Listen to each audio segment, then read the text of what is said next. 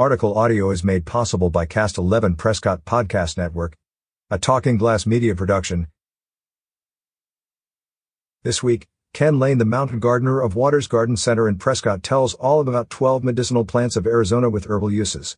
In this week's column, learn which desert plant is used for medicine, which medicinal edible plant is the strongest, and more. Arizona is well past its 100th anniversary as a state and all grown up. Pioneers to the territory needed to be resourceful, work hard, and figure out how to work with the land, including its healing powers. Much of this knowledge came from those before and the indigenous people who knew the land well.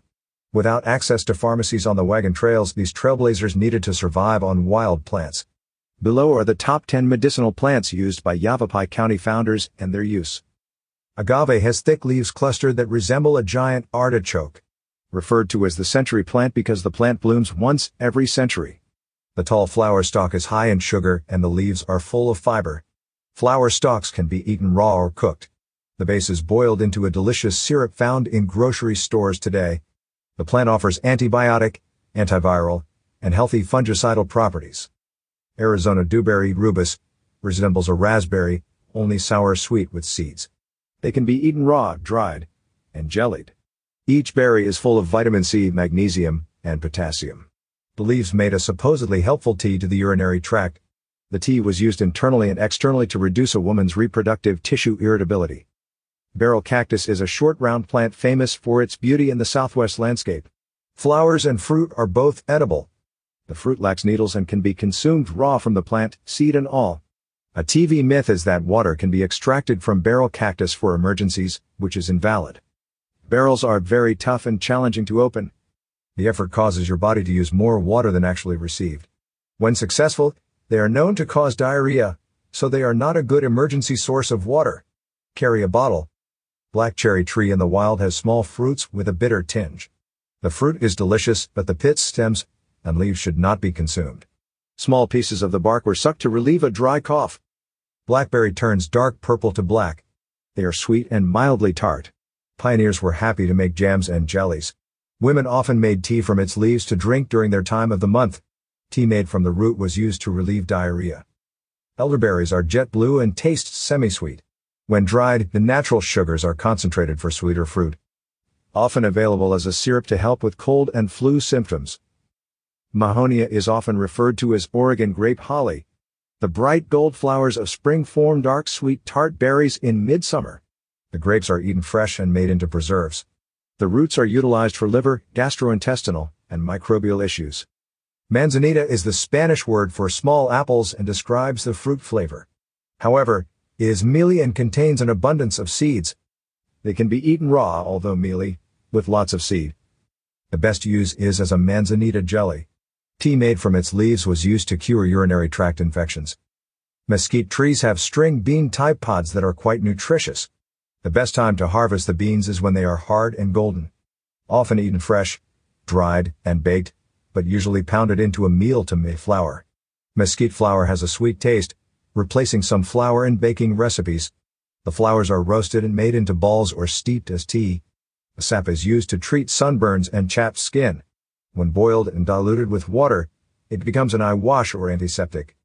Mormon tea grows low with thin green stems. The stems are steeped in tea to heal kidney problems, colds, congestion, and urinary tract infections. Prickly pear cactus is easily identified with its flat pads and oval-shaped fruits. The flowers and pads are edible when young and tender. The fruit is ripe when deep red. The best way to eat the fruit is to scoop out the shell and roast it. Prickly pear has some medicinal properties by balancing blood sugar. Its pulp and juice soothe the digestive tract, and the inside of the pads heal burns, wounds, or inflamed skin when applied topically. Serviceberry trees are found throughout the ponderosa pines, providing summer berries. The fruit is ripe when turning entirely purple with a sweet, juicy berry. Tea from its leaves is not drinkable but was used as a wash for bruises, stings, and insect bites. Silk tassel is used as a pain reliever and antispasmodic for cramps. The Mojave and Kawaiisu Indians use it for stomach cramps and diarrhea. Astringent to the digestive tract is a remedy for diarrhea or dysentery, also used for intestinal or menstrual cramping. Wild grapes in Arizona are typical throughout the state. They can be found in areas of higher hydration, like along creeks, drainages, and riparian areas. Those growing in drier areas have acrid fruit irritating the throat and mouth. Arizona grapes are not known for their medicinal properties. Wine is the best use for grapes. Each is a stunning landscape plant, even without its medicinal uses. They are easy to grow and create a low-maintenance landscape for non-herbalists. This article was written by Ken Lain. He can be found throughout the week at Watters Garden Center, 1815 West Iron Springs Road in Prescott, or contacted through his website at wattersgardencenter.com or top10plants.com. Free garden classes are offered every week at Watters Garden Center, 1815 Iron Springs Road in Prescott.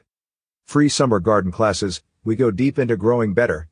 Check out the class selection offered every Saturday at 9:30 a.m. Here is the lineup.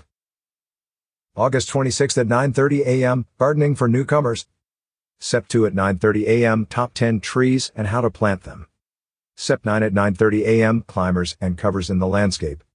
Sep 16 at 9:30 a.m. Easy to grow mountain plants.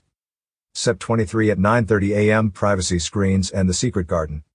Sep 30 at 9:30 a.m. Fall containers that bloom like crazy. Get more gardening tips from Watters Garden Center in the Mountain Gardener column on signalsaz.com. Stay up to date on the Prescott Valley Outdoor Summit.